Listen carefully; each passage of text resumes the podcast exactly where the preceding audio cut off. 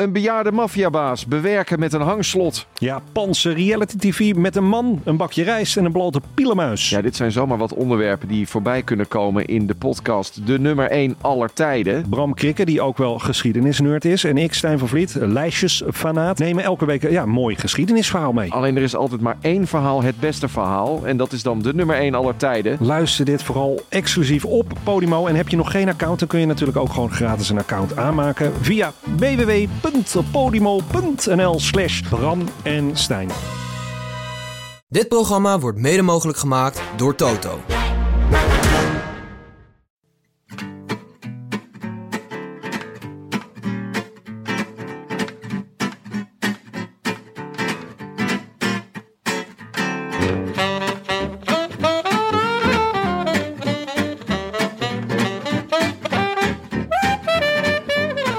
Is zondag 13 september en live vanuit Clubhouse op het Marineterrein in Amsterdam is dit de Roland Taarn. De wielerpodcast van Het is Koers. Oh, heerlijk jongens. Oh, genieten. Warm bad.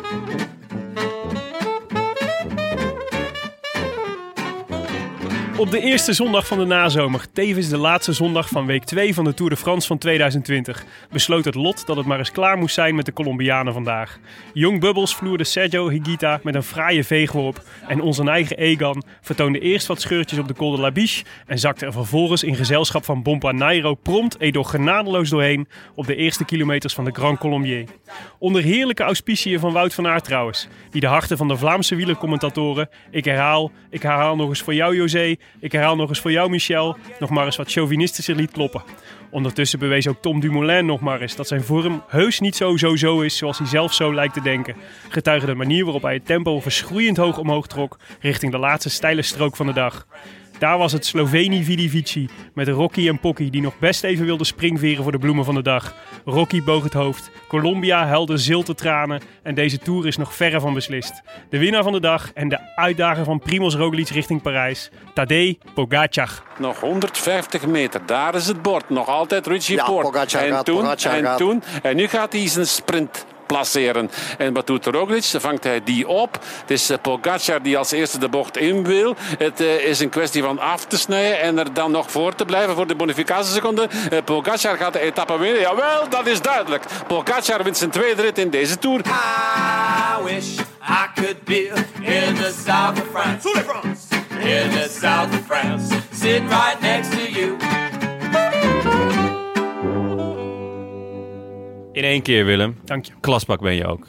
Druk erop en je knalt hem gewoon in één keer eruit. Foutloos. Ik had wel de Sloveni Vidi Vici van je gejat. Op een onbewaakt ogenblik hoorde ik je die murmelen tijdens de uitzending. Oh, maar dat is niet erg, want die heb ik ook gejat.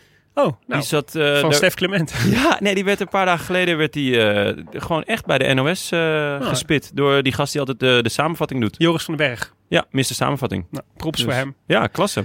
Jongens, we zijn op het marineterrein in Amsterdam. Ja, ik voel me weer helemaal thuis. Hoezo? Nou, van mijn tijd bij de mariniers. Oké. Eh, hoe, hoe vond je het vandaag? Ja, heerlijk. Ja, ik vind vooral even, we zitten dus er zitten mensen nu naar ons te luisteren terwijl wij eh podcasts aan het opnemen zijn. Het geeft heel weer nieuwe druk, hè? Nieuwe druk, ja. ja. Normaal gesproken zijn het gewoon alleen maar 30.000 mensen die eh, achter de microfoon zitten. Maar nu zien we hun gezichten. Dus nu kunnen we ze meteen zien reageren als we iets stoms zeggen. Zoals Misschien, net. misschien krijgen we live re- re- rectificaties. Ja. Oh ja, dat mag gewoon. Maar we hebben, ze, we hebben ze eerder vandaag op worstenbroodjes getrakteerd. Dus ik vermoed dat ze mild gestemd zijn. Heb je zelf een worstbroodje gegeten? Nee, ik weiger worstenbroodjes te eten uit Dongen. Jezus. Ja. Jij bent eigenlijk misschien nog wel chauvinistischer dan Michel en José. Nee, die, eh, dat sluit ik niet uit, die kans. Die echt al op het randje Maar ik moet zeggen, de friet was uitstekend hier. Dus Ja. je kunt gerust eh, nog een keer naar Clubhouse eh, op het marineterrein om frietjes te eten. Zelfs al, al zijn wij er niet. Met stoofvlees. We waren niet de enige trouwens. En, eh, en de, de mensen hier ook niet. Want de avondetappe was er. Ja, ja, dat was leuk, hè? Ja. De avondetappe maakt dus een klein segmentje over ons. Dus zeg maar zo'n eh, zo'n segmentje in de zo'n eh, zo'n eh, instart. Mhm. Eh, morgenavond, maandagavond zijn wij, eh, zijn wij te zien. Ja. Maar het is natuurlijk, zij denken bij de avondetappe, denken ze, oh leuk, besteden ook eens aandacht aan die podcast. Ik denk dat wij misschien ook een keer zo'n segmentje over de avondetappe moeten maken. leuk. Laten we vragen of we langs mogen komen om een korte reportage te maken over deze avondetappe. Ja. En dan vragen hoe Dione daar zo is beland. Ja. Goh, wat leuk. Wat doen jullie? Oh, dat is op tv. Hoe En- werkt het dan? En of ze ook wel eens reacties krijgen. Dus Ja. laten, we dat, eh, laten we dat komende week ook een keer doen. Ja. Ja, Hey, we waren natuurlijk druk met de Tour vandaag. Maar ondertussen werd er ook in Italië gefietst. En hoe? Zo, de knetter. Ja. Niemand, eh, niemand van ons heeft het natuurlijk... Een, ja, ja, we hadden gelukkig een telefoontje om nog eh, mee te kijken. Ik heb eh, de, laatste, paar honderd meter. Ja, laatste paar honderd meter. Want ik, de, op de app ging het helemaal los. Dat Van der Poel echt weer Amstel Gold Race-tesk aan het rondrijden was. Mhm. Hij schijnt in de aanval te zijn geweest voor de zoveelste dag op rij. Hij doet het echt als voorbereiding op de, op de voorjaarsklassiekers. Even lekker die benen prikkelen. Inderdaad. en er was een of andere knakker vooruit. En die remonteerde die in de laatste paar honderd meter echt super mooi. Dus Ja. Ja. ja, solo naar de winst uiteindelijk. Keurig, Misschien hè? moeten we even bijzeggen dat dit gaat om de Tirreno Adriatico. Die Was dat nog niet eh, gezegd? We zeiden in Italië. Had alles kunnen zijn.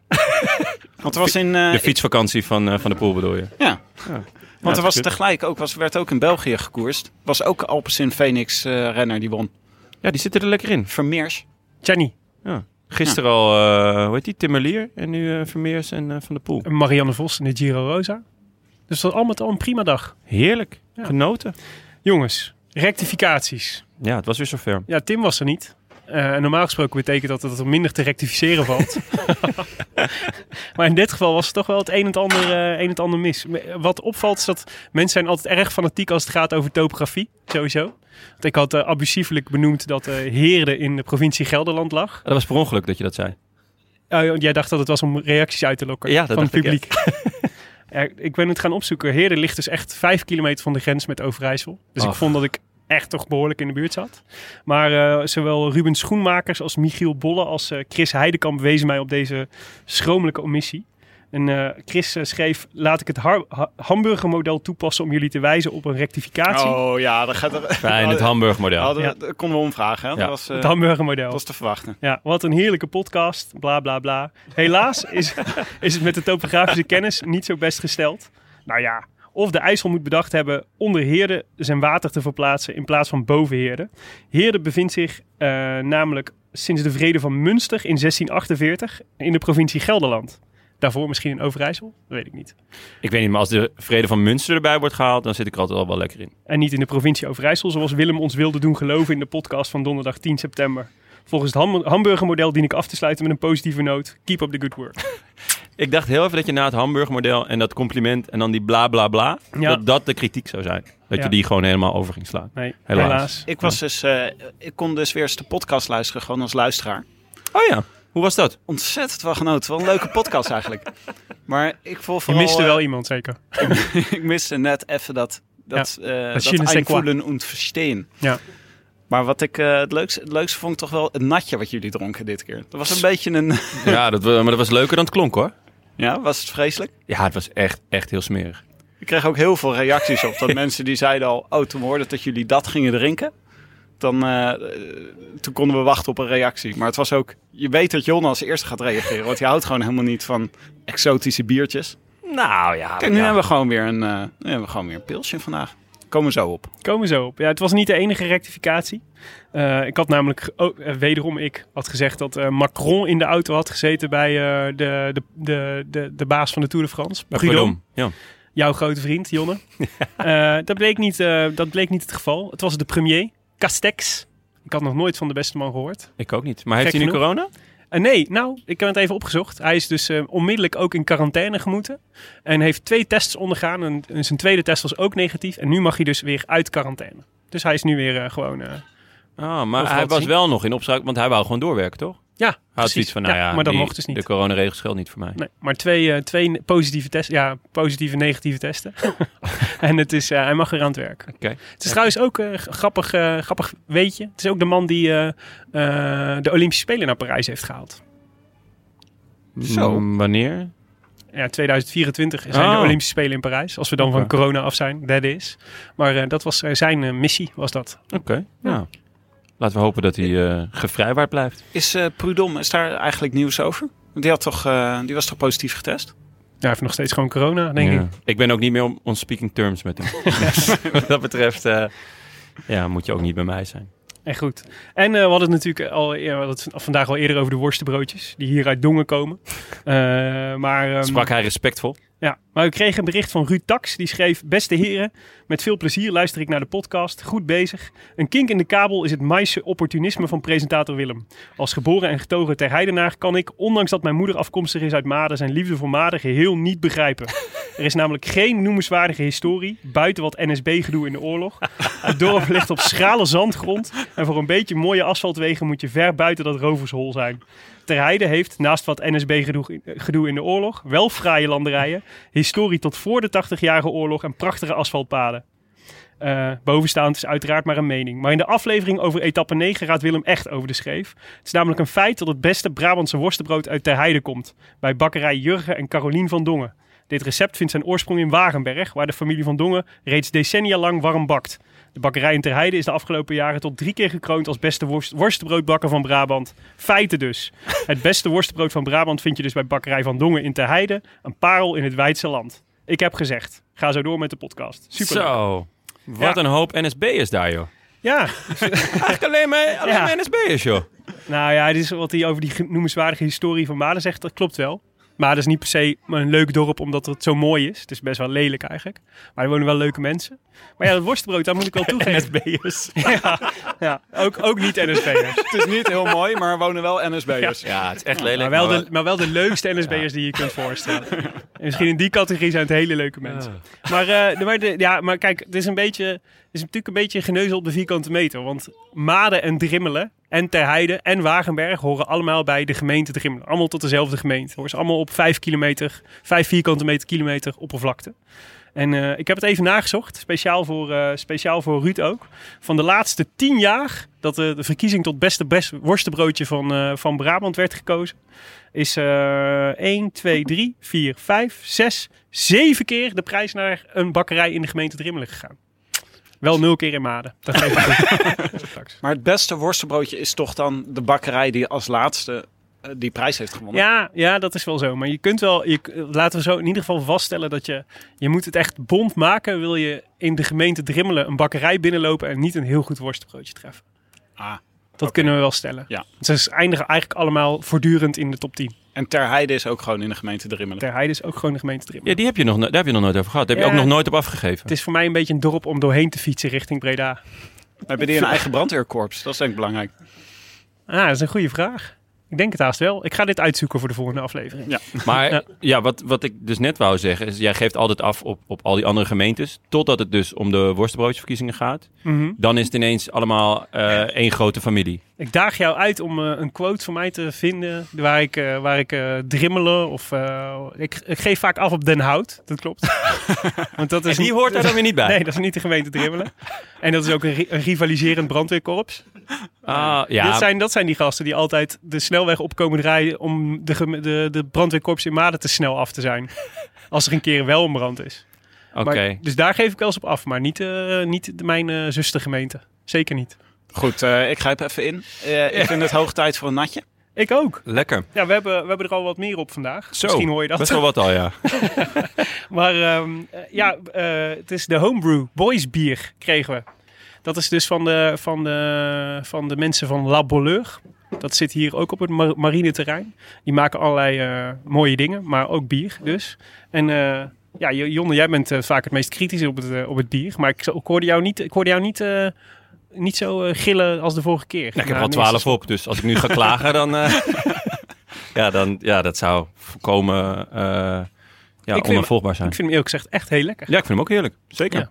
Goed pilsje. Het is, ehm, het is Fijn glas ook. Wat ik wel jammer vind, is dat het door niemand gerate is op Rate Beer. Gewoon helemaal niemand. Nee, nee. Dus dit is een uitnodiging. Ja. Als, als Dutch Darth Vader of Ice Dwarf eindelijk eens contact met ons wil opnemen. Maar- dan sturen we een paar flesjes op, zodat hij hem kan raten. Misschien waren ze er wel vandaag. Ik wou net zeggen, hebben jullie wel bedacht dat hij hier misschien wel kan zitten, Dutch Darth Vader? Dat hij gewoon, hè? Dat hij zijn masker niet op heeft. Undercover. Kijk even rond, tot er nu iemand ongemakkelijk zit te schuiven op zijn stoel. Spider-Man mij, is er wel. Ja. Spider-Man, dat is wel lekker. Dus Darth. Vader heeft een masker opgezet om te voorkomen dat iemand hem herkent als Darth Vader. Het zou echt Ja. slim zijn. En Ice Dwarf had plateauzool aan. Ah ja, ja precies. Jongens, we gingen vandaag van eh, Lyon naar de Grand Colombier. Eh, een etappe waar we toch al wel eventjes naar uitkeken. Vrijdag was natuurlijk een knijter van een etappe. En vandaag was het ook, ook wel echt wel heel tof. Met een oorcategorie helemaal op het einde. Ehm, ja, de, de vijftiende etappe alweer. In, de- niet in de Alpen zoals eh, in veel berichten stond. Maar natuurlijk in de Jura. Je moet hem niet verwarren met de Colombière. De Grand Colombière. Want die is wel in de Alpen. Maar is hemelsbreed volgens mij 10 kilometer of zo van elkaar. Eh, hoe dan ook in de Jura dus. Met een parcours eh, wat heel lang vrij vlak is. En dan twee eh, klimmen van de eerste categorie. En eindigend op de, op de oorcategorie. Een onregelmatig monster. Zoals touretappe.nl de Grand Colombier omschrijft. Ja, Ja, het was wel prachtig hoor. Ik vond gewoon de beelden vond ik echt schitterend. En er zaten ook heel veel van die stukjes asfalt tussen. Die gewoon een beetje zo ge gebutste asfalt. Vind ik altijd mooi. Geeft gelijk mooie, mooiere sfeer. En van die kronkelweggetjes. Ja, Dus een hele Zeker. mooie helikoptershot. veel haarspeldbochten. Ja. Schitterend. Ja. Nee, het was echt een mooie. Maar wij, eh, eh, zeg nou echt dat er 10 kilometer van de Grand Colombier ligt de Grand Colombière? nee, eh, Of De- dan, de- daar begint, beginnen de, de, Alpen? de Colombière heet die gewoon. Ah, oké. Niet de Grand Dat zou wel heel verwarrend zijn voor je, voor je Google Maps. ja, Google Maps. Google Maps. Google Maps. Bij een van de, het is die eh, zagen we vandaag even, even de uitleg. Die zagen we dus vandaag veel op kop rijden. Michael Gogol. Ja, Hè? daar komen we zo meteen nog op. En, eh, toch? Ja, dat is, zoals- ja oké. Dat is goed. Ja. Nee, maar je wilde even de bijnaam Google Maps wilde je uitleggen. Google Maps. Ja. Zo noemen ze hem omdat hij heel goed eh, is in kaart lezen. ja, Sagan heeft hem zo gedoopt, toch? Volgens mij. Dacht ik. Maar even over deze, want het is inderdaad een onregelmatige laatste klim. En dat heeft dus ook mee te maken dat aan het einde ontzettend steile laatste 300 meter zit.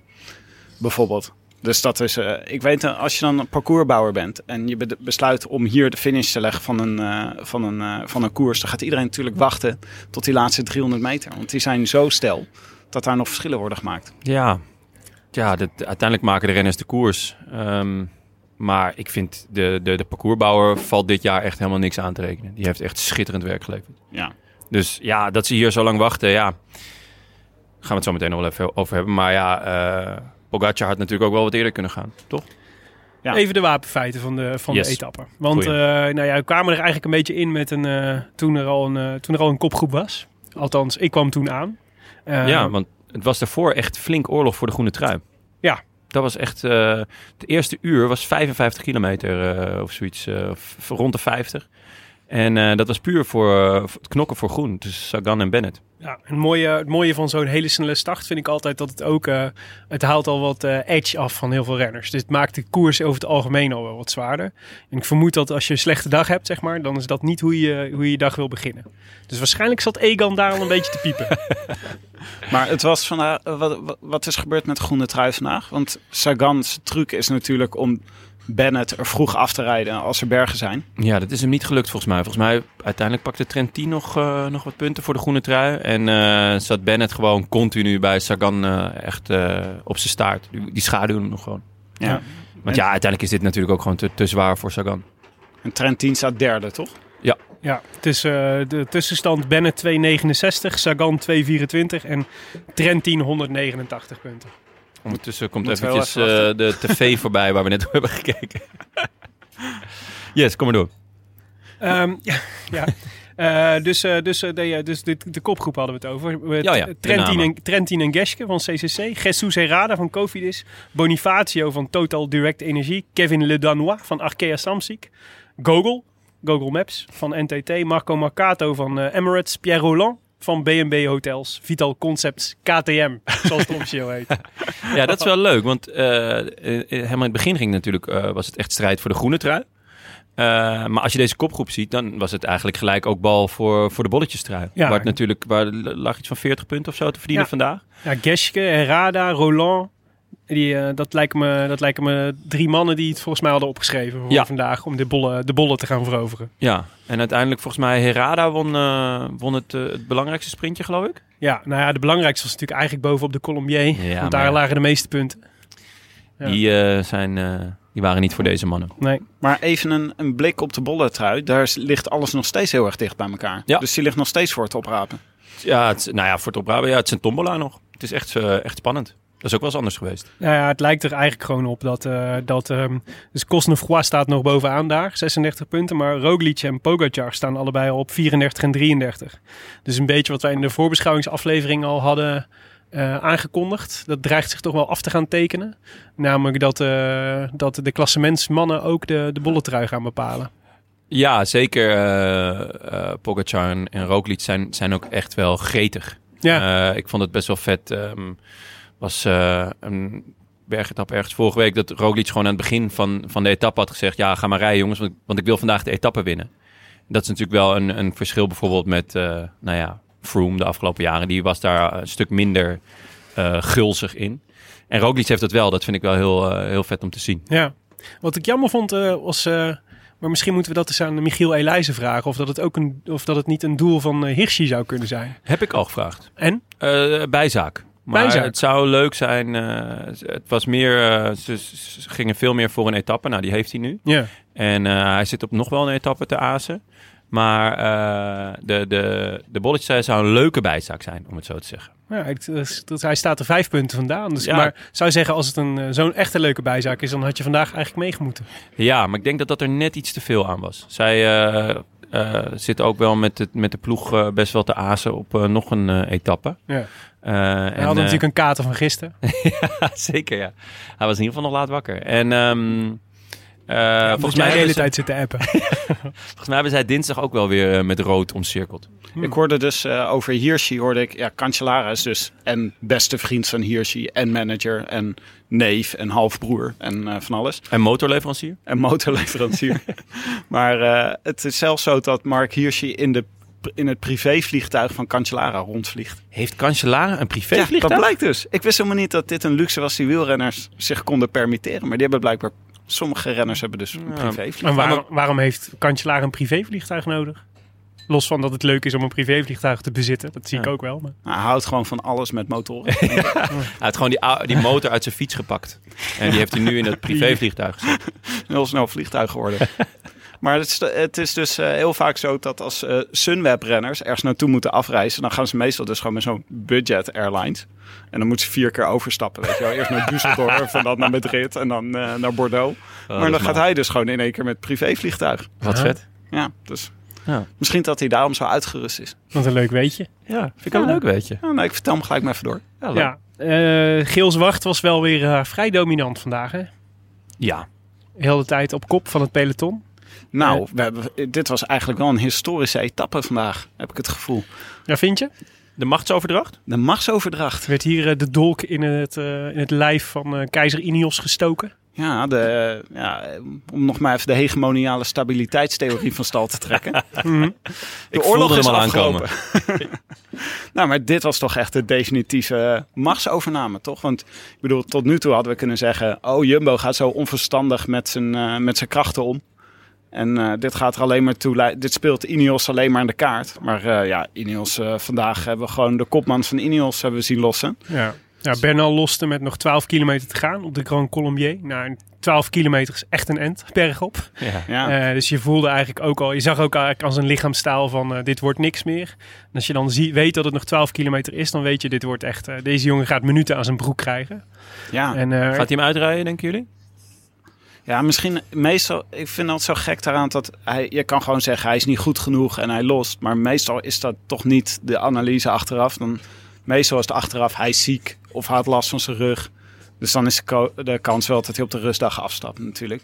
Ja. Wat heeft hij nu nog te zoeken dan? Gaat hij dan voor etappe-overwinningen? Dat is ook een beetje sneu. Ja, maar het is toch ook Ineos eer te na om, eh, om, eh, om Bernal, tenzij hij iets mankeert, om gewoon te laten... Te, als hij iets mankeert, dan zal hij wel afstappen. Maar anders dan blijft hij toch gewoon doorrijden. Waarom Maar- niet? Kunnen gewoon voor een etappe gaan. De Alpen komen er nog aan. Dat is eigenlijk volgens mij het meeste zijn, zijn terrein. Dat van kunnen- woensdag is wel, eh, wel echt zijn. eh, en en hij is forte. nu eh, meer- geen bedreiging meer in het algemeen klassement. dus je kunt hem laten rijden als je wil. Wij zeiden vanochtend nog tegen elkaar: Oh, de Alpen komen nog. Eh Roglic moet wel uitkijken, want daar is Bernal goed. Ja. Maar ja, als je toch bedenkt, hij is dus pas 18 maanden is die in dienst van de Ineos. Ja. En toch heb je het gevoel dat er een tijdperk is afgelopen. Ja, nee, het is meer- ja, ik, ik, ik vond vorig jaar eigenlijk al wel, twijfelde ik echt heel sterk of hij die Tour had gewonnen. Want hij, hij reed, als, als al die gekheid niet was gebeurd. Ja, ja, precies. Zeg maar, want Ja. hij reed gewoon op kop. En eigenlijk zat Thomas in een zetel. Want Ja. ze moesten nog die, dat hele dal door en Jumbo ging nog rijden. En ja, ik, iedereen had zoiets van, nou ja, eh, de, de- hij ging sowieso wel winnen. En ik had heel erg zoiets van, nou, volgens mij krijgt hij hier toch ook wel de, de, de overwinning gewoon echt in de schoot geworpen. Ja, dat was ook wel echt Want zo. er kwamen nog drie rammend zware dagen aan. En ja, hij was nou nog niet eh, dat die berg op iedereen had gelost. Hij had alleen deze aanval geplaatst, Mhm. toevallig. En dat is ook wel, hij heeft nog nooit een etappe gewonnen hè, in de Tour. Dus wat dat betreft, als hij niet iets mankeert, Ja. dan denk ik dat hij nog wel gaat, eh, hem gaat uitrijden en proberen een etappe te winnen. Ik Bijvoorbeeld die van woensdag. Het vond is natuurlijk ook echt eh, wel, als je de, eh, zeker met de kennis van nu, wel echt een zware last die ze die jongen hebt laten meezeulen. Dus dat je dat eh, eigenlijk dat de, de, de grootste ploeg ter wereld, die, eh, die dan twee eh oud toerwinnaars thuis laat om een ploeg helemaal om jou heen te kunnen bouwen. Als 22-jarige, of is hij 22, 23? Ja, Eh, ik, ik, ik had echt gisteren, eh, zag je dat beeld op een gegeven moment dat hij eh, na afloop van de finish, na de finish, zo helemaal over zijn stuur gebogen lag, uitgeput. En iemand had die gescreen grabbed op eh, en op Twitter gezet met, eh, met de tekst Heavy weighs the crown. Eh, ja. En dat, was, dat gevoel was het, is het wel echt. En vandaag ook. eh, ik heb toch ook. Het is zo'n sympathieke jongen. Dus ik heb ook wel echt met hem te doen. Ja. En, eh, en tegelijk, ja, het is klopt. Het, is een beetje, het voelt een beetje als het, eh, als het einde van, het, eh, van, het, van, het, van het, de, de Ineos Reign. Ehm, dus in dat opzicht heeft het ook wel een soort referenties aan, eh aan eh Indurain die er doorheen zakte, weet je wel, destijds. Dat Maar het is met die hele ploeg, hè? Want eh Ja. Carapaz is ook niet goed. Die heeft ook nog de Giro gewonnen vorig jaar. Ja, En, eh, ja, daarvan kun je gewoon- nog zeggen, die is er op het laatst bijgetrokken of zo. Dat was al een zwaktebod, maar... Maar Ja. blijkbaar is de strategie, weet je wel, Geesink die gewoon eh, al op de tweede berg keihard op kop rijdt.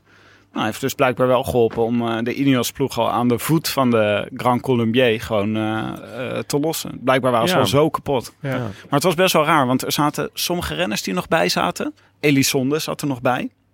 Ja, het En, was eh, absurd. voor- Rijkenbach. Ja, en Wijvenbach, het- en het feit hem dat- graag noemt. En het feit dat, eh, dat Van Aert lost en dan bij hem in zijn wiel gaat zitten, dat zegt ook wel heel veel. Ja, dat was vernederend. Ja, dat was Ja. echt eventjes eh, gewoon om te fokken. Dat was nog net niet dat hij hem even een jelletje kwam geven. ja. We hadden hier dus eh, buiten hadden we de Belg op staan. En binnen hadden we de NOS op staan. Iedereen zat buiten naar de Belg eh, te kijken. Maar die, eh, zo, zo enthousiast als die worden over Wout van Aert. Echt Ja. ongelooflijk. Die, Ja. die, zijn ook van mening dat Wout van Aert eigenhandig heeft afgerekend met het Ineos tijdperk. Ja. Nou ja, het, Maar is, het is wel- het het is is- ook wel uitzonderlijk wat hij doet. ja, maar Hij het is wel staat gewoon fascinerend, 19e, toch? hè? Ja, maar we, zijn, we zitten hier dus gewoon... Dit is eigenlijk gewoon waar we al vijf jaar op wachten. En in, in één keer is het zover. In één Ja. keer is het zover. Het is gewoon in één keer klaar. En toch vind ik het anders hè, dat Jumbo nu zo dominant rijdt dan dat Ineos zo dominant eh, rijdt. Dat zijn twee andere dingen. Omdat Ineos ook altijd met afstand de rijkste ploeg is geweest. Ja. Die dan elke keer, weet je wel, kopmannen ergens vandaan kopen, kopen om daar knecht te zijn. Nou, Kwiatkowski. Dumoulin is misschien een beetje... ja, maar Kwiatkowski inderdaad bijvoorbeeld. Maar ze- je, je hebt een aantal voorbeelden van. Carapaz ook voorbeeld. Mhm. Maar ehm, daarom is Ju- Jumbo is nog steeds de zes of zevende ploeg. Qua budget vind ik toch wel heel knap wat ze hier doen hoor. Ja, zeker. Maar ik denk dat ze wel inmiddels in het buitenland ook wel nogal gehaat zijn. Ja, Laten we ik wel denk- weten, het is- neem aan dat ze in Engeland gewoon allemaal woest zitten te kijken en zeggen Nee, van, maar ik ja, denk- dat is helemaal niet Zo is er niks aan. Nee. Maar ik denk ook in, in, in, in andere landen. Kijk, het is niet ehm, wat er nu is gebeurd. Het is, het is eh, een andere ploeg, maar er gebeurt hetzelfde. Ze hebben gewoon de tactiek gekopieerd. Het is eigenlijk een beetje de wurgslang. Je, je, je, je knijpt het steeds meer dicht, zodat die, die andere renners niet meer kunnen, kunnen ademen. En ja, uiteindelijk rij je dus met drie man naar boven. Het is niet heel spectaculair eh, anders wielrennen dan, dan, dan wat Ineos deed. Nee. En dat vind ik ook jammer, want wij, wij hadden ook, ehm, is het, dus als je daar, we hebben het al eerder gehad over ehm, dat het helemaal in het begin van de, van de tour, dat we echt wel twijfels hadden bij deze strategie van, eh, van Jumbo-Visma ook. Ik vind ook dat je nog wel, eh, we moeten het nog maar zien in de derde week, maar ze doen ook heel veel werk voor Pogacar op deze manier, terwijl hij echt een hele zwakke ploeg heeft eigenlijk. En op het moment dat Bernal en eh, Quintana er vandaag afgingen, eh, en, en Pogacar eigenlijk geïsoleerd zat, omdat ook De La Cruz en wie was die andere? Polansch van UAE, die, er, Ja, die eraf ja. vlogen, zijn Ja. twee laatste knechten. Dat je eigenlijk had gehoopt van waarom, waarom nou niet iets anders proberen dan, dan het tempo omhoog schroeven. Hè? Waarom, niet, waarom Dumoulin bijvoorbeeld, die kennelijk nog zoveel over had, of Koes, die ook heel veel over had, niet gewoon vooruit sturen. Is dit omdat jij eh, 2 euro op Dumoulin had staan. A, 200 keer je inzet. Ja, wat moet, echt absurd was. daar moeten we het met Marijn Zeeman zeker nog even over hebben. Die 2 euro wil ik in ieder geval terug. maar ehm, eh, jij ook, denk ik, hè, Jonne? Zeker, ja. Dit eh, geld goed niet aan de boom. Nee, Maar maar het is, nou. het, is wel, het is ook wel een beetje wat je zegt. Dus het, is ook, het maakt het ook eh, een beetje klinisch. En het maakt het ook, denk ik, inderdaad niet per se heel leuk om naar te kijken. Dus als je dan kijkt naar wat er van... Wat van ik bedoel, wij, wij, wij gunnen Jumbo-Visma het beste. En dan is, het nog, dan, is het nog, dan is het nog tof. Maar het is niet heel attractief wielrennen wat ze doen. Ja, maar je hoopt Nee. ook dat, ik hoop gewoon dat Roglic dan ook een keer aanvalt op die laatste beklimming, als dat gebeurt. Maar tot nu toe reageert hij alleen maar. Ja, Ja, en ergens is dat ook wel logisch. Hij rijdt gewoon defensief, want dat is ook het makkelijkst. Ehm, wat dat betreft kan je zeggen, ja, laat de, laat de rest maar komen. Dat is ook heel logisch. Alleen, het is natuurlijk niet waar we op hopen. nee, maar de- deze Tour moet ergens glans krijgen. En als Ja. Roglic hem wint... Glans krijgen. Ze hebben eh, twee eh overwinningen met Van Aert. Eentje met Roglic. Ja, maar de, over, nee, maar goed. Eh, de tijdrit gaan ze ook nog wel pakken. Dat zou mooi zijn. Dus de, de tijdrit zou een moment kunnen zijn om, het, om, de, om de Tour glans te geven. Maar het- ik, vind, ik zou het wel tof vinden als er nog, als er nog, als er nog ergens iets spannenders gebeurt, zeg maar. Dan eh, we rijden met z'n allen naar boven en we doen, Ini- we doen Ineos na en, en, eh, Ja. en dat is het dan. Je wil gewoon... Nou, maar het is glans ge- eh, geven aan de Tour doe je niet met een tijdrit, vind ik. Je moet gewoon een keer je concurrentie bergop eraf rijden. Ja, dat, dat we zo'n vet gewoon. muziekje eronder kunnen monteren. Ja, Ta-ta-ta-ta. Zoiets. Vangelis eronder. Ja. Ja. Maar het, het zou wel, gewoon- het zou jammer zijn als, als Roglic de Tour wint omdat Pogacar de slag miste in de waaieretappe. Ja, dat is gewoon, want eh, vervolgens is eigenlijk Roglic verdedigend gaan rijden. En eh, het is hem nog, volgens mij heeft Pogacar gewoon twee keer een slag gewonnen tegen Roglic tot nu toe. Ik vind dat Roglic ook een keer een slag moet winnen. Dat is toch gewoon, ja, ik ben wel een beetje eh, Ajax, Arsenal, mooi voetbal en winnen. Dan wil ik ook gewoon graag van wielrennen. Gewoon winnen, maar ook mooiste voetbal spelen. Zeemanbal. Zeemanbal, ja precies. dat moet Maar mooi hij, zijn. Roglic heeft er gewoon een, een eh, etappe heel mooi gewonnen. Toen heeft hij toch gewoon Pogacar daar ook op gelegd. Nou, dan houden we het lekker saai, Jonne. Hè? Hey. Dus dat, dat, je, dus Oh, dat is nee. wat jij wil. Ik, eh, wat mij betreft is het gewoon eh hoop, mano a Maar, mano. maar we weet je wat grappig is? Dus, dus, eh, dus het, is, het begint, we, we hebben het natuurlijk vaak over Sunweb versus Jumbo-Visma. En ik vind Jumbo-Visma doet echt... Die, met, met elkaar maken ze eigenlijk deze Tour. Maar als je dan... als Mijn hart gaat wel open als ik, zo, als ik Team Sunweb zo'n etappe als gisteren zie rijden. Het is zo leuk. Ja, doen dat zo goed. absoluut. Nee, ja, dat, dat is ook zo. En maar die is- een is beetje daarvan zou ik Jumbo-Visma nu ook wel een beetje gunnen. is, is wel zo, maar het is ook wel makkelijk. Want Sunweb was natuurlijk ook gewoon wel heel erg de underdog. Zeker. Komen met een ploeg jonge honden en het pakt nu heel goed uit. Ja. Wat ik ze absoluut gun. Alleen, ja, het is wel heel makkelijk om te zeggen, dan zij kleuren de Tour. Ze hebben één etappe gewonnen. Twee. Twee. Ja. Nou ja, dat, dat is nog steeds eentje minder dan Jumbo. En zo, Jumbo staat gewoon eh, in het geel en ook nog eh, Ze iemand doen, op- het, ze doen het hartstikke met een goed. zenuwinzinking op plek 10. Dus ja, maar het zijn sprints hè, die. Jumbo heeft gewonnen. Nou, ik bedoel, Ja, en Roglic. Roglic heeft toch ook gewoon een etappe gewonnen? Ja, maar Nou, er was ook een, eh, er was een eh, sprintberg op. Ja, sprintberg op. En klinken, we klinken heel erg verwend, Tim. Dat is denk ik wat Jon Ja. ons tussen de regels door Ja, wil, maar ze eh, zijn zo goed. melden. Dat is Ja. gewoon, het is altijd, net als altijd met eh, Lotto Jumbo ook zo was. Het is gewoon, het is tough love, is het van ons. Dat is ook zo. Hey, even terug naar, eh, naar de koers. Want naast Bernal loste ook eh, Quintana en Guillaume Martin.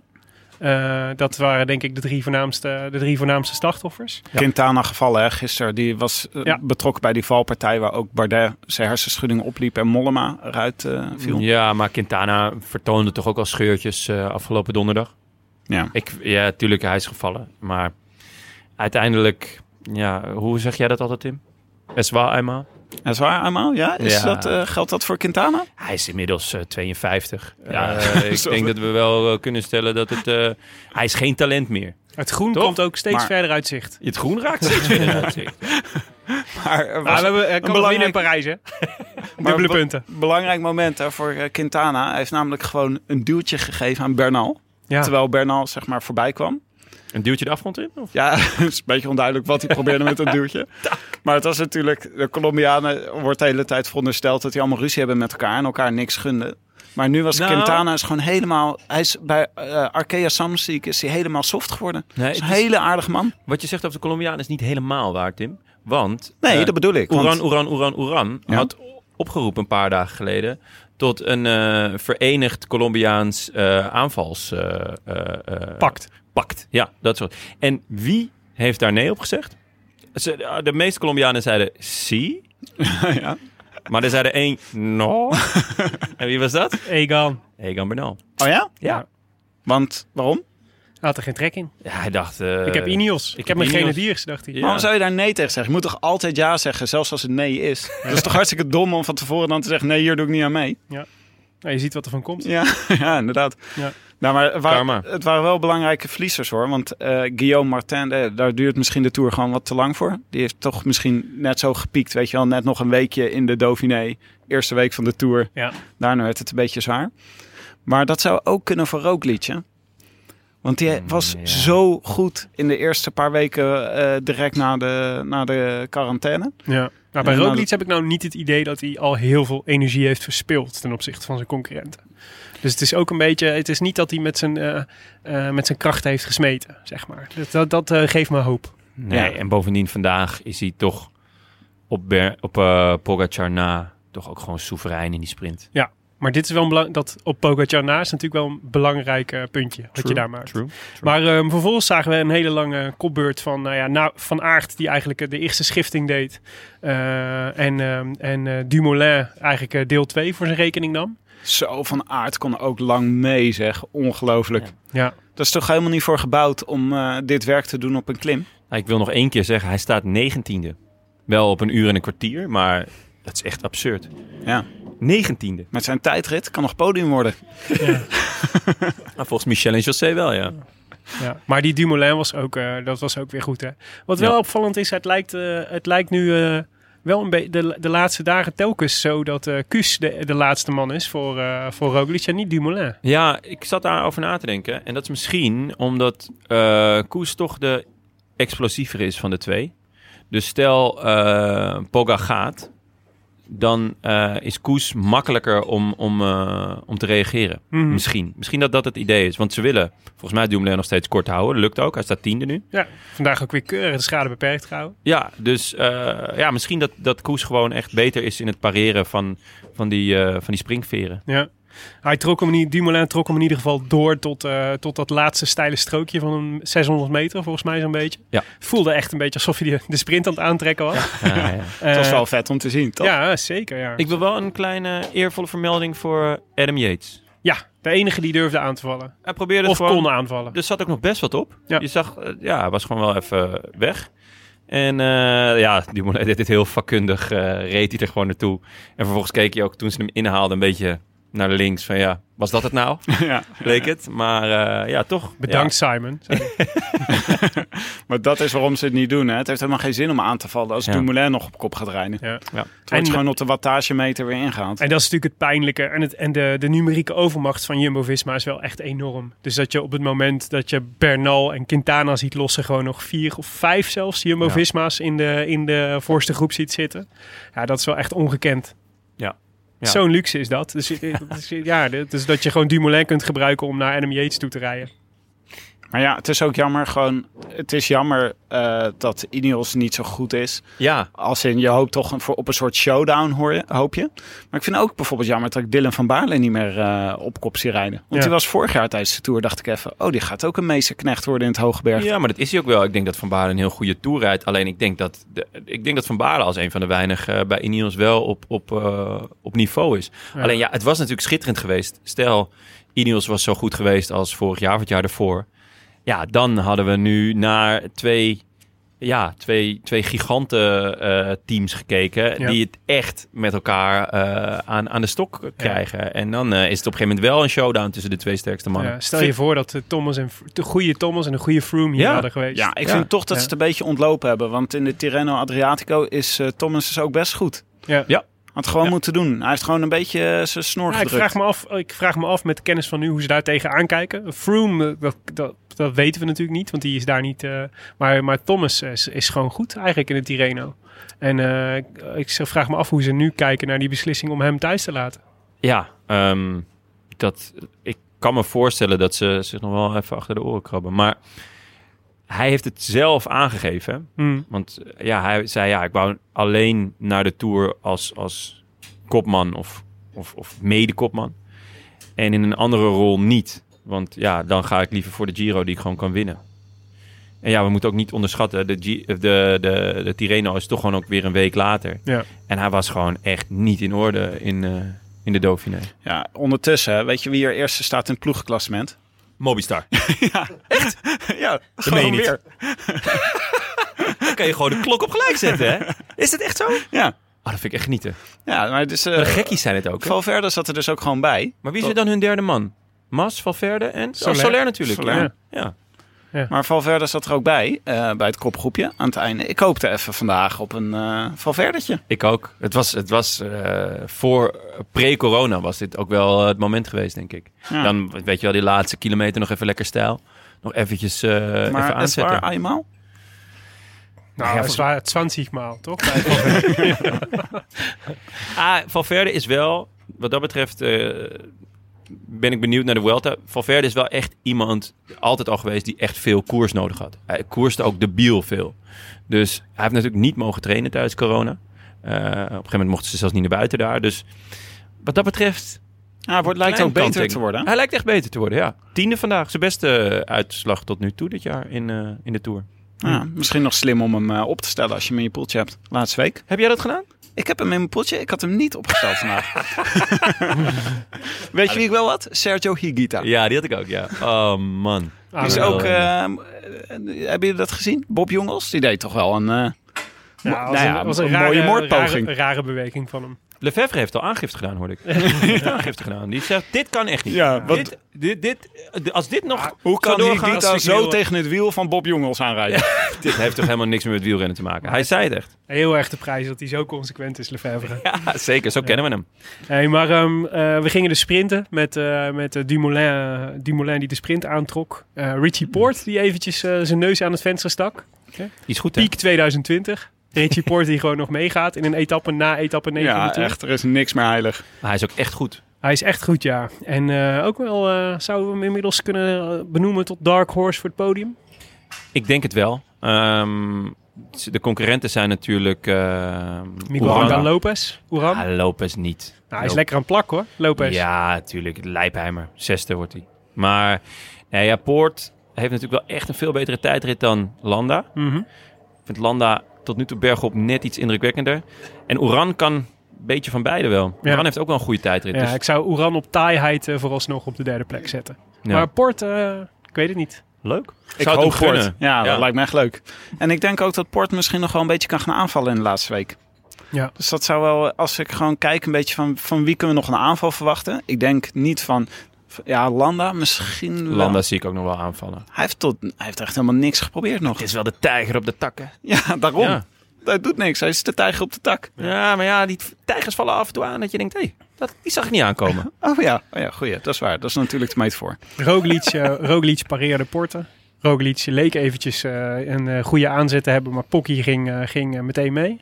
Gingen met z'n tweeën richting de finish en Pogacar eh, won. Ja, ik twijfelde nog heel even of het een, een, een, een, een cadeautje was. Maar toen Nee. keek ik hem terug, toen dacht ik, oh, nee, dit was niet... een Alleen al vanwege de seconde niet, maar volgens mij, eh, volgens mij kon hij gewoon niet beter. Kreeg je een seconde, ja? Nou, hij lagen gewoon bonificaties. Oh, dus zo, vier, ja. vier Ja, seconden, ja, ja, vier ja. seconden Nee, bonificatie. Ja. Gepakt. Maar ehm Roglic zei ook achteraf, ik had hem meer willen winnen.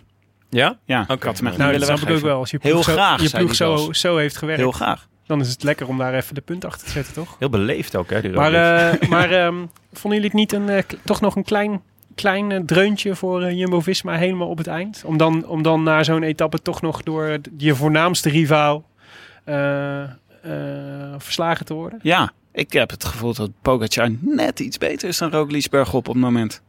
Want volgens mij is dit zijn gewoon dit moment waarop je hem wil winnen. Aan de andere kant heeft eh Pogacar het ook niet geprobeerd hè, vandaag. Dus dat Nee, is maar ook een het is wel een dreuntje- moment om aan te vallen. Een dreuntje. De Jumbo-Visma gaat toch gewoon eh, in Polonaise de bus in. Ja, maar ik vind wel, ja, maar we gaan, Nee, zo dat wel, denk ik eh, we niet, gaan zo want- nog, we gaan zo nog even praten over, eh, over de derde week Ik en wat denk dat, dat, gaat eh gebeuren. Roglic de Slibovic optrekt hoor, vanavond. Dit is echt eh, vol gas erop. Slibovic? Dat zou, dat Ja, zou dat is toch het eh, lokale drankje in, die, eh, Ja? in de Balkan? Ja, dat is een beetje de, de, de, de plaatselijke wodka. Oh ja, ja maar Niet niet de de beste. jou. Ja, ik, weet niet, ik weet niet of dat ze dit in Slovenië drinken hoor. Nee? Eh Pogacar wint dus. Dus, eh, dus eh, de einduitslag Pogacar 1, uh, Roglic 2. Op 5 seconden Richie Porte. 8 seconden Miguel Angel Lopez. Enric Mas, Sepp Koes, Mika Landa en Adam Yates op eh 15 seconden. Oeran 18 seconden. Valverde en Bilbao op 24. En Tom Dumoulin 34 seconden. Heeft eh, dus keurig gedaan wat een team hem opdraagt. Namelijk de schade beperken. Ja. En dat leidt ook ergens toe. Want eh, hij staat inmiddels 10 in het klassement. ja. Dumoulin. Ja, maar hij, was, hij kwam in zijn eentje de finish over. En toen duurde het echt heel lang voordat de volgende kwam. Want Caruso kwam daarna binnen. En dat duurde echt gewoon nog anderhalve minuut voordat Ja. die binnen was. Ik wil En die doet gewoon zijn best, hè? Caruso? Ja. Ja, het, daar wordt hij ook voor betaald, toch? ja. Wat Kan wil je, wat wil ja. je over Enric Mas vertellen? Ja, de Zubeldia Award. Hebben als jullie... in, als in eh, nog nergens gezien en toch staat hij eh, zevende. Ja, top 10. Eh achtste staat hij, geloof ik. Maar ja, de Zubeldia Award. Hebben jullie hem al zien rijden? Ik Nee. wist niet eens dat hij meedeed, joh. Nee, Heb jij? Ah, nou, maar hij gaat voor het ploegenklassement, denk ik. Ah, oké. Daar, daar rijdt hij keihard voor het ploegenklassement. Ja, nou, klasse hoor. vind ik wel mooi. Ja, ik nee, niet dus ehm, we gaan de derde week in met uh, Roglic bovenaan. En 40 seconden voorsprong op Pogacar. 1,34 op Oeran en 1,45 op Lopez. Eh, je Adam Yates op eh 2 minuten. Porte op 2,13. Eh, en zo door tot eh Tom Dumoulin op 5,12. 4 seconden afstand van Nairo Quintana nog maar. Dus de negende plaats lonkt voor Tom. Ehm, ja, Nou, als hij boven Ik zou Quintana eindigt, dan, vind ik toch echt, dan heb je echt iets fout gedaan in die, eh, in die eerste week om, eh, om op te geven. Ik Dan ben je dat- gewoon heel erg goed. Ja, ik denk dat Tom ook nog wel, eh, nog wel eens eh, terug gaat denken daaraan eh, met de weemoed in zijn hoofd. Ja. Hij heeft gewoon podium kunnen rijden dan. Ja, Voordat we, voordat we even een kort vooruitblikje doen naar week 3 en wat ons te wachten staat, wil ik graag nog even mijn zorgen uitspreken. waarover? Over Christophe van der Goor. Zo, de knetterij. Heb je hem. eh, Ik- ik- eh, ik- ik, heb jullie, eh, jullie nee, jij bent Sporza-kijker, Tim is een, een NOS-kijker. Maar Christophe van der Goor is dus. ja, hij heeft een beetje een onduidelijke rol bij, de, bij Sporza. Hij zit in een, Hij is er- ergens in hij is een er in ieder geval- containertje. Hij is in zijn ieder geval eentje. niet voor de lach. Hij zit ergens in een, in een containertje langs het parcours. om onduidelijke reden alleen. Eh, hij wordt om onduidelijke reden af en toe ingeschakeld om commentaar te geven op wat hij op televisie heeft gezien. Maar hij wordt met de dag depressiever. Het is echt absurd. Geef die man een prozakje. Het Gisteren- is echt verschrikkelijk. Gisteren dacht ik echt dat hij hier een einde aan zou maken. in, de, in de live show. Ja, maar echt, je, je zit echt te denken van, eh, is er iemand bij hem? Eh, is er nazorg? Eh, Ze moeten dat je- stichting correlatienummer in beeld brengen als, als Christophe in beeld. Christophe, je hebt de loterij gewonnen. Hoe voel je? Ja, kut. Ja. Slecht geslapen en ik heb zo'n velletje in mijn mond. En daar heb ik ook niet lekker kunnen eten. En hiernaast was een feestje aan de gang. En ze vroeg nog of ik kwam, maar ik had een beetje last van mijn oor. Dus toen heb ik dat maar liever niet gedaan. Ja, nu zit ik ook niet aan de finish. Dus ja, alles is kut. Maar ik dacht dus eerst dat het aan, dat het aan mij lag. Maar jij herkende het al meteen. Aan jou? Zou kunnen dat nee, aan jou nee, ik bedoel dat ik, dat ik het gewoon verkeerd interpreteerde. Dat dat gewoon zijn eh basisdemeanor is, zeg maar. Maar eh, gisteren was dus José... Ja. maakte zich oprecht zo zorgen tijdens de uitzending. En die ging hem proberen op te vrolijken. Ja, maar Christophe, het is allemaal zo erg toch niet? eh. Kom aan, eh, Christophe, een beetje moraal, hè? ja, precies.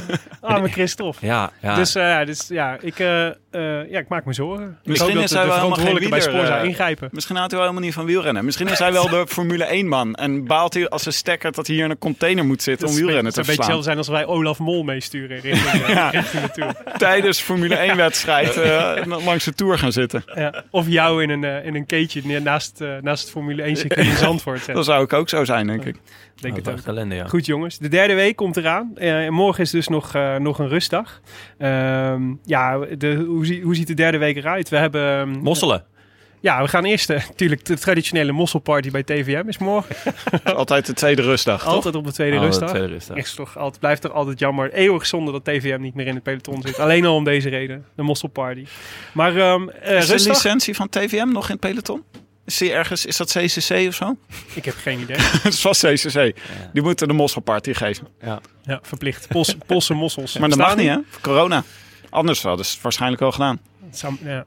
Hey, eh, maar ehm, maar eh, we gaan dus de Alpen in na de rustdag. Het wordt nog wel. De tweede week was een beetje. ehm, viel wel mee hè, qua zwaarte eigenlijk.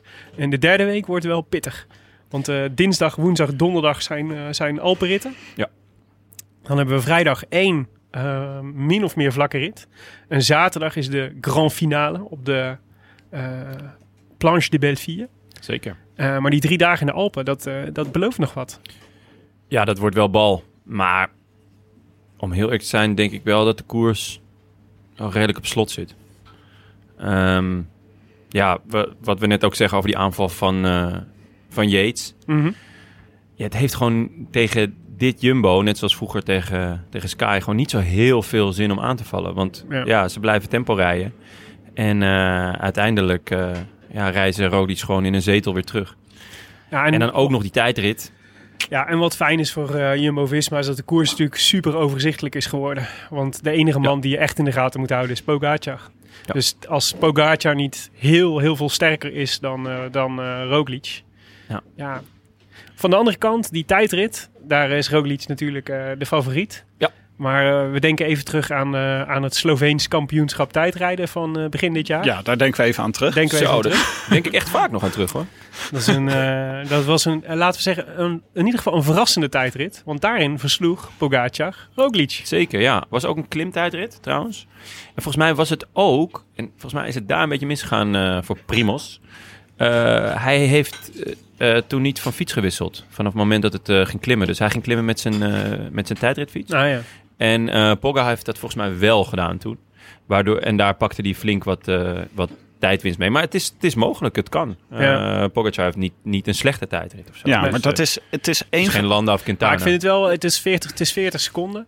Het is nog eh, speelbaar. Ja, hè? jawel, jawel. Nee, ik wil Het is niet, niet dat deze Tour op slot zit. Ik wil niet gelijk Christophe eh, van der Goor uithangen en zeggen dat, eh, dat de tour kut. kut. is en dat we maar niet meer hoeven kijken en eh, Ja. dat we het liefst gewoon eh, thuis in Was het het maar vast Giro.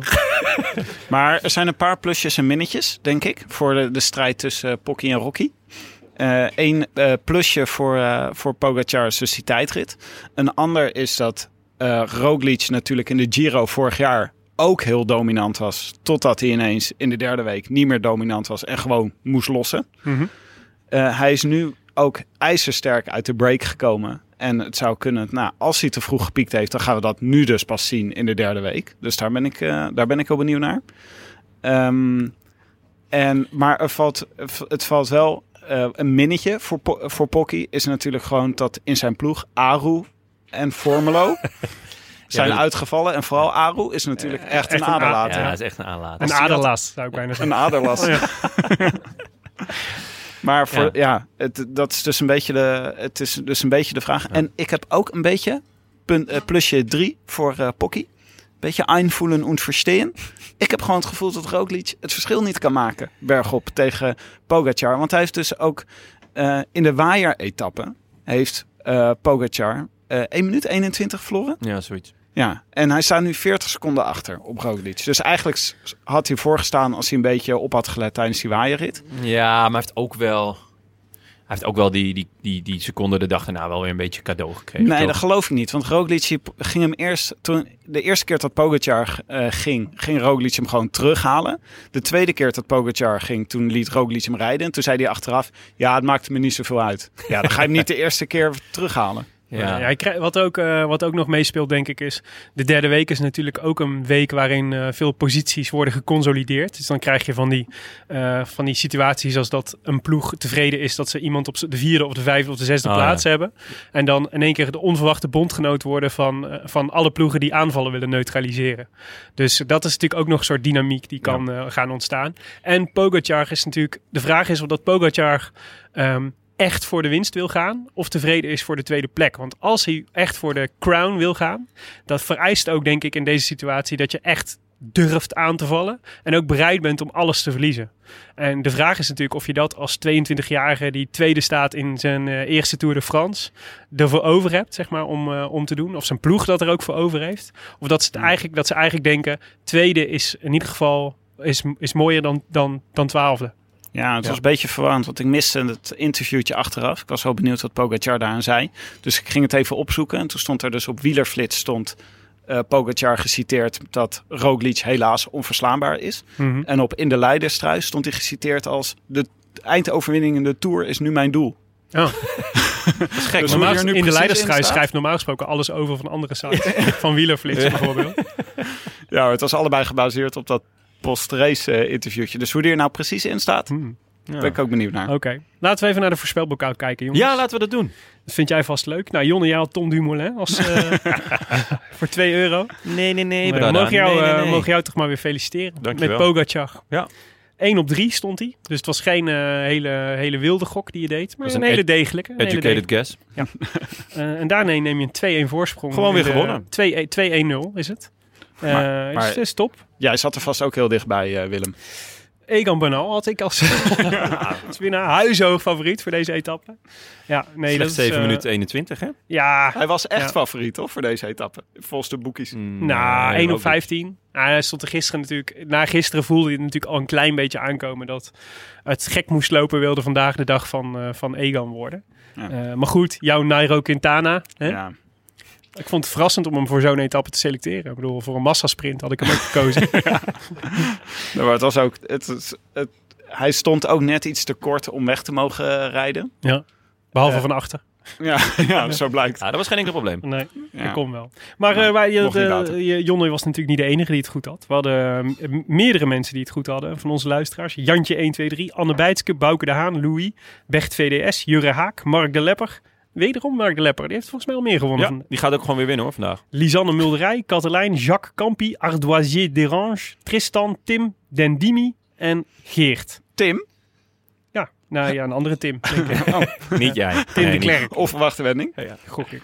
Maar eh, we hadden hier in de zaal ook iemand die, eh, die het goed had. Pogacar goed had. En die, eh, die mag nu even de groetjes komen doen. Oh, live groetjes. Live Ja, groetjes. zeker. Nou, Ja, loop naar de ja, microfoon van Tim. Stel jezelf even voor en doe de groetjes. Eh, mijn naam is Jarno Outeman eh, en erg leuk om vandaag hierbij te zijn. Eh, de nummer 1 podcast natuurlijk, eh, eh, wat ik heb beluisterd, kan ik niet anders zeggen. Nu jullie Heel dre- heel dreigend goed. voor me zitten. ik heb nog wel een, één live rectificatie. Dat is dat ik vandaag geen worstenbroodje heb gekregen. Ai, Dat meen je niet. Ja, dat kunnen we denk ik nog wel rechtzetten. Ja, ik wou net zeggen. nou, het is jullie vergeven. ik wil graag de groetjes doen eh, natuurlijk aan mijn schoonmoeder uit het mooie Limburgse Weert. Well played, sir. Weet je zeker dat het in Limburg ligt? Ja, zeker weten. Op het randje. Mijn vrouw Anne en eh, mijn eh wielervriend eh, Rick Visser, waarbij ik eh, in een hitte strijd ben eh, op, eh, op de subpool in eh Scorito. Oh, Eh, het is stuiven te wisselen, 1 en 2. We zitten met z'n tweeën in de pool, dus het blijft spannend. Daar wil ik ook de groetjes doen aan eh Bas Slachter, de toekomstige wielerfan.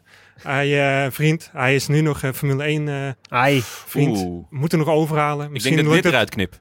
Ja, doe het maar. Misschien moet hij eh, ook eh, de Rode Vlaag gaan luisteren. Heel goed. Hey, super bedankt. Top man, dankjewel. Hoi. Uitstekende groetjes. Dit was jij toch gewoon, Willem? Ja, dat was ik, ja. Goed, ja. eh, goed Zo, echt nagedaan. knap hoe jij dat dan gelijk zo, hoe je zo'n andere Ja, identiteit je, aan je- kan nemen. Je, je hoorde me ook even twijfelen bij Weert, want ik dacht, daar komen de rectificaties alweer. Ja. ja. Nee. Zo licht die nasale stem. Ja, echt knap gedaan. We gaan, eh, mooi. We gaan naar een nieuwe voorspelbokaal, jongens. Eh, we gaan eh, die van aankomende woensdag gaan we doen. Ja. Eh, van Grenoble naar de Col de la Loze. En de Col de la Loze is een nieuwe klim. Die hebben we nog nooit gezien in de Tour. Is speciaal voor de gelegenheid. Hebben ze volgens mij de laatste 900 meter geasfalteerd. Jammer. Eh, en dat is dan dat is een, zo'n 900 meter asfalt à 20% op sommige plekken. Dus dit wordt zo'n Vueltiaanse klim, volgens mij, die we, die we tegemoet gaan. Ehm, daarvoor zit een eh, oorcategorie de Madeleine. Eindelijk een bekende berg. Nou, de Colombier is ook Heb ik beklommen hoor, Madeleine. Oh ja? Schitterende berg. Ja, echt, eh echt een super mooie berg. Super Ben je boven, boven gekomen? Zeker, ja. Met eh en Tegenzin. Wurgen. ja. Nee, maar die Col dus één eh eh categorie en dan... eh en de- Or, or. oh, ja, oorcategorie. En dan... God, dit doe ik echt vaak fout. Ja, maar haute is van cuisine. Haute cuisine. En Ook couture. Ja. Ja, oorcategorie Madeleine, oorcategorie Col de la Loze. Het is twee, eh, twee grote klimmen. 168 kilometer in totaal. Eh, ja, dus jongens, eh, zeg het maar. Tim, wie gaat deze winnen? Ik denk Pino. Hoezo lach je? Ja, ik en- moest gewoon heel hard lachen. Ja, eh, als jij iets grappigs zegt, dan moet ik heel hard lachen. Ja, zo werkt Hij het. rijdt nog steeds mee. En ik zat te denken, waarom rijdt hij eigenlijk nog steeds mee? Nou, Ja. dan zal hij zich wel sparen om nog eh, voor een... Nee? Ik, ja, ik zag hem ook weer heel vroeg lossen vandaag. Ja, omdat hij zich aan het sparen is. Super slim. Ja, nou ja, ik zou, als ik hem was, zou ik lekker ter- terug naar mijn geitjes gaan. Gaat Pino Ezeltjes, worden. hè? Ezeltjes. ezeltjes. Jonne, jij Nee, hebt, wacht, eh, hij heeft ook geitjes. Hij heeft Ja, ook geitjes. dat klopt. ook, ja. Dyer Quintana. Hoe Dyer. is dat? Ja, eh, eindelijk is hij verlost van het juk van eh, de, de grote broer. En eh, nee, ja, eh, ik, heb, ik heb Nairo voorspeld. Nairo Quintana. Makkelijk. Eh, nou ja, Tim heeft vandaag ook voorspeld niet dat het gewoon weer fout. Hij staat nog steeds op nul trouwens. Mhm. Eh, even s- steten. Eh nou ja, dat Quintana er doorheen ging zakken, dat wist iedereen. Eh, Dat doet hij namelijk elk jaar. En dan haalt hij elk jaar één eh, etappe winnen. En dan, en dan is zogenaamd eh, de Tour weer gered. En eh, dat gaat hij woensdag doen, jongens. nou, jij weer. Hè? Ja, Makker? Marc Soler. Marc Soler. Ja. Die, heeft, die rijdt best een leuke Tour. Die rijdt ik best een zeggen. leuke tour. Ik had, Ja. hem, ik had minder van hem verwacht. Nou, ik denk dat het wordt een. eh, je moet iemand hebben die mee mag, die mee mag in de vlucht. Eh, en dat wordt Mark, denk ik. Nou, mooi. Marc Jij- denkt, jij denkt Die de mag vlucht? ook mee in de vlucht. Wie? Pino. Zeker. De vlucht naar beneden, ja. Vlucht van de ezeltjes. Eh, meedoen kan via de rodelantaarnpodcast.nl. En de winnaar mag de groetjes doen in de show. En je krijgt eeuwigdurend opscheprecht.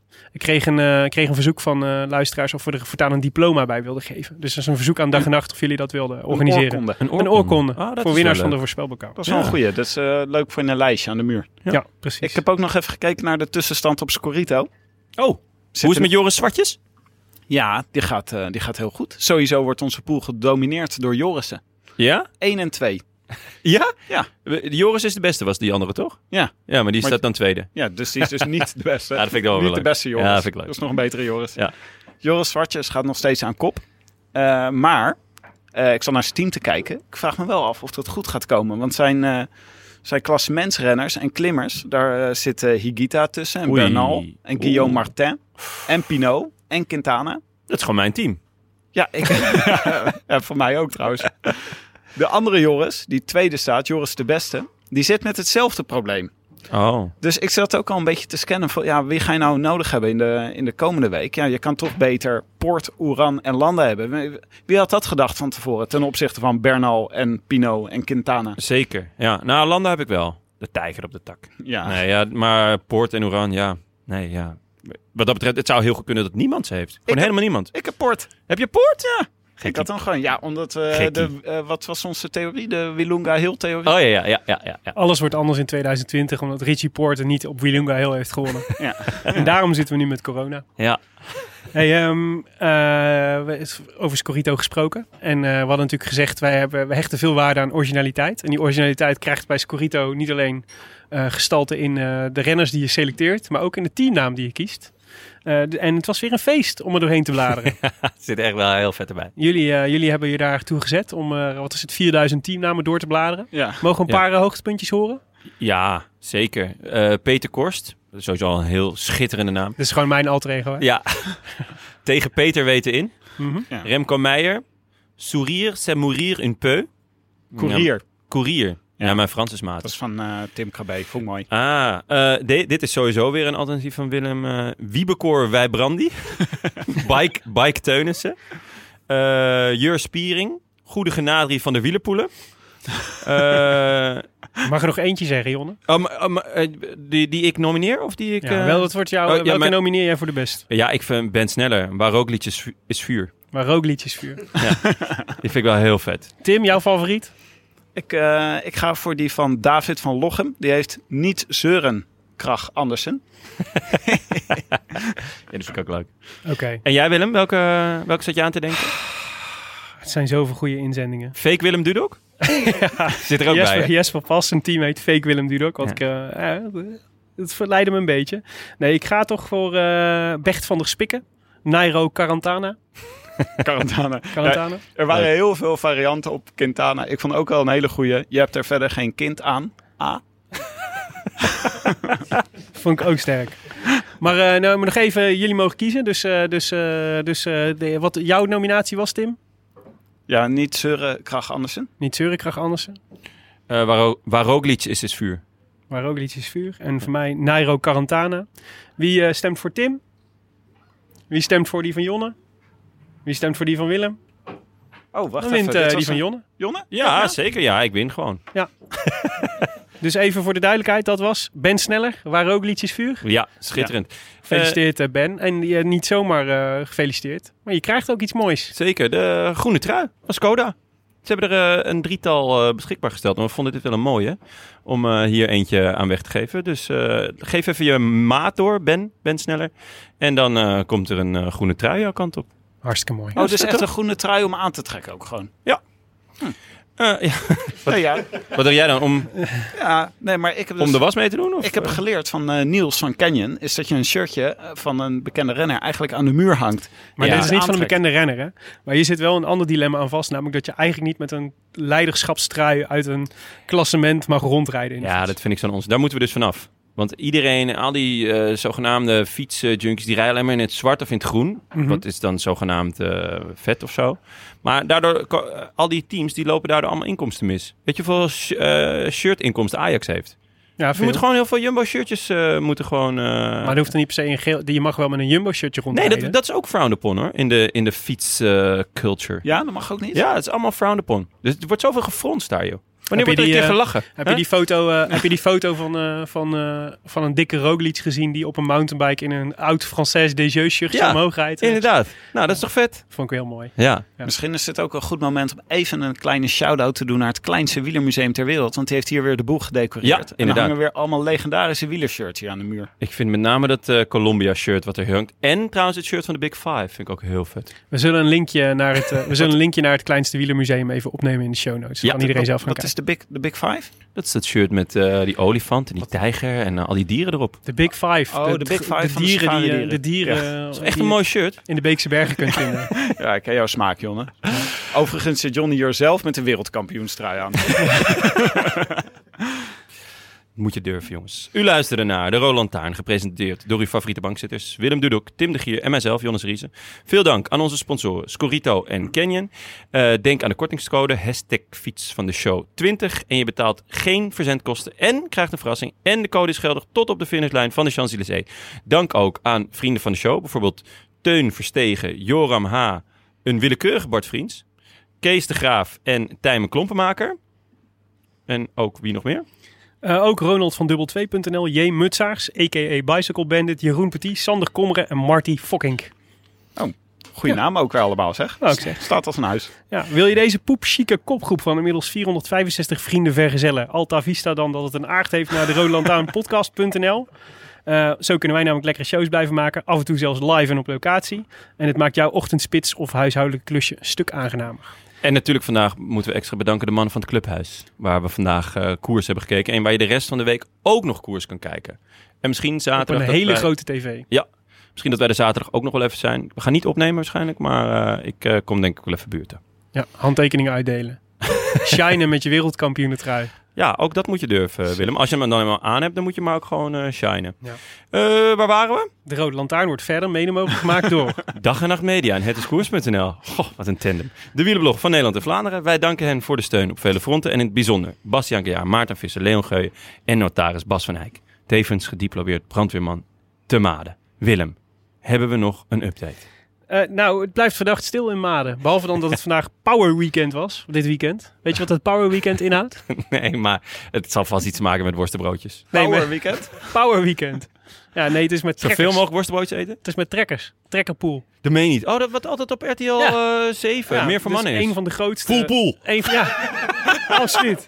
Dat is een van de grootste eh, trek, tractorpooling-wedstrijden Ja, in heel Nederland. In heel Europa. Is dus in Maden. Een heel weekend lang. Wacht, leg dit nou. Ik, In- ik ken dit. Tractorpooling, wat is dat? In Maden wordt een hoop getrokken hoor. Dat is eh, echt full pool. Ja, Ja, nee. ze zijn eh, nog lang niet uitgerukt. op, dat is een beetje. Wat, je had, vroeger had je toch de sterkste man van Nederland? Ja. Ja, op een gegeven moment met Ted van der Parre en zo. Die zijn op een gegeven moment overleden. En toen zijn ze maar vol- zich volle bak op het trekker, tractor trekken gaan richten. Dan heb je dus een gigantische trekker. Met een hele grote motor. Gigantische motor. En dan een, een, een, een enorme bak.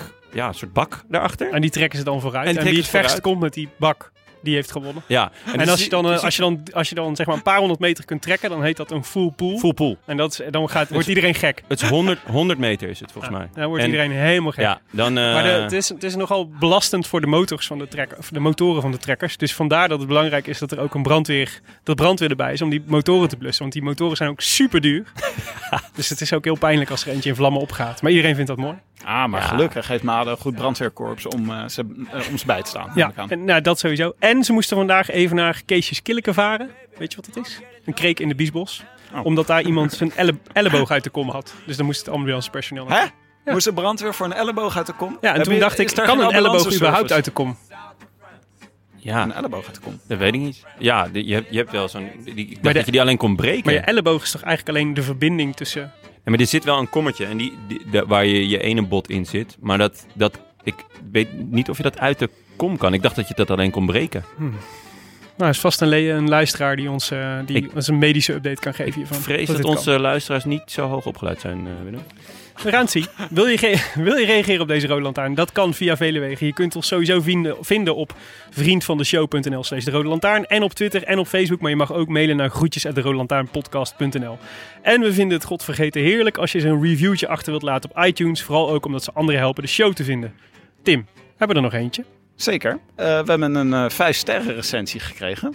Eh, zeer onlangs. Door Bremark 009. Dank voor de hartstochtelijke r. Heet de recensie. Ik Ja. wil... Ja, Daar is even wat weggevallen. Ja, ik weet niet wat er zo stond. Ik wil Willem hierbij graag bedanken voor zijn hartstochtelijke rant over de selectieve verontwaardiging rond het afwijken van de lijn in sprints. Helemaal mee eens. Maar dit was toch een recensie voor de Roland Taarn? Ja. Dit is gewoon een persoonlijke veer in jouw reet. Ja, ik dacht het is leuk om die ook eens te selecteren. Ja, Jullie krijgen al zo vaak complimenten. Er zijn verdomme baby's naar jullie vernoemd. Gun mij Ja. ook even een iTunes recensie. het is duidelijk dat ik volgende keer dit beter door het documentje moet lopen. Sowieso. Nee hoor, het is je gegund, Willem. Wij zijn er eh, aankomende woensdag weer. Dan gewoon weer vanuit de studio. Geniet van de rustdag. Veel plezier met de komende etappes. Voor iedereen die het tot eh, nu toe heeft volgehouden. Super bedankt. Een applaus voor jezelf. Plaats voor jezelf. Eh, Oh, verschrikkelijk vind ik dat. De- Dit is bij Lingo altijd. Dan hebben applaus voor jezelf. Ja, dan hebben ze een woordgoed en dan gaan ze applaudisseren voor zichzelf. Ja, nou, ik vond, nou, volgens mij hebben deze mensen genoten. Gewoon een applaus voor jezelf. Hoe dan ook, a biento. A biento. A biento. I wish I could be in the south of France. In the south of France, sitting right next to you.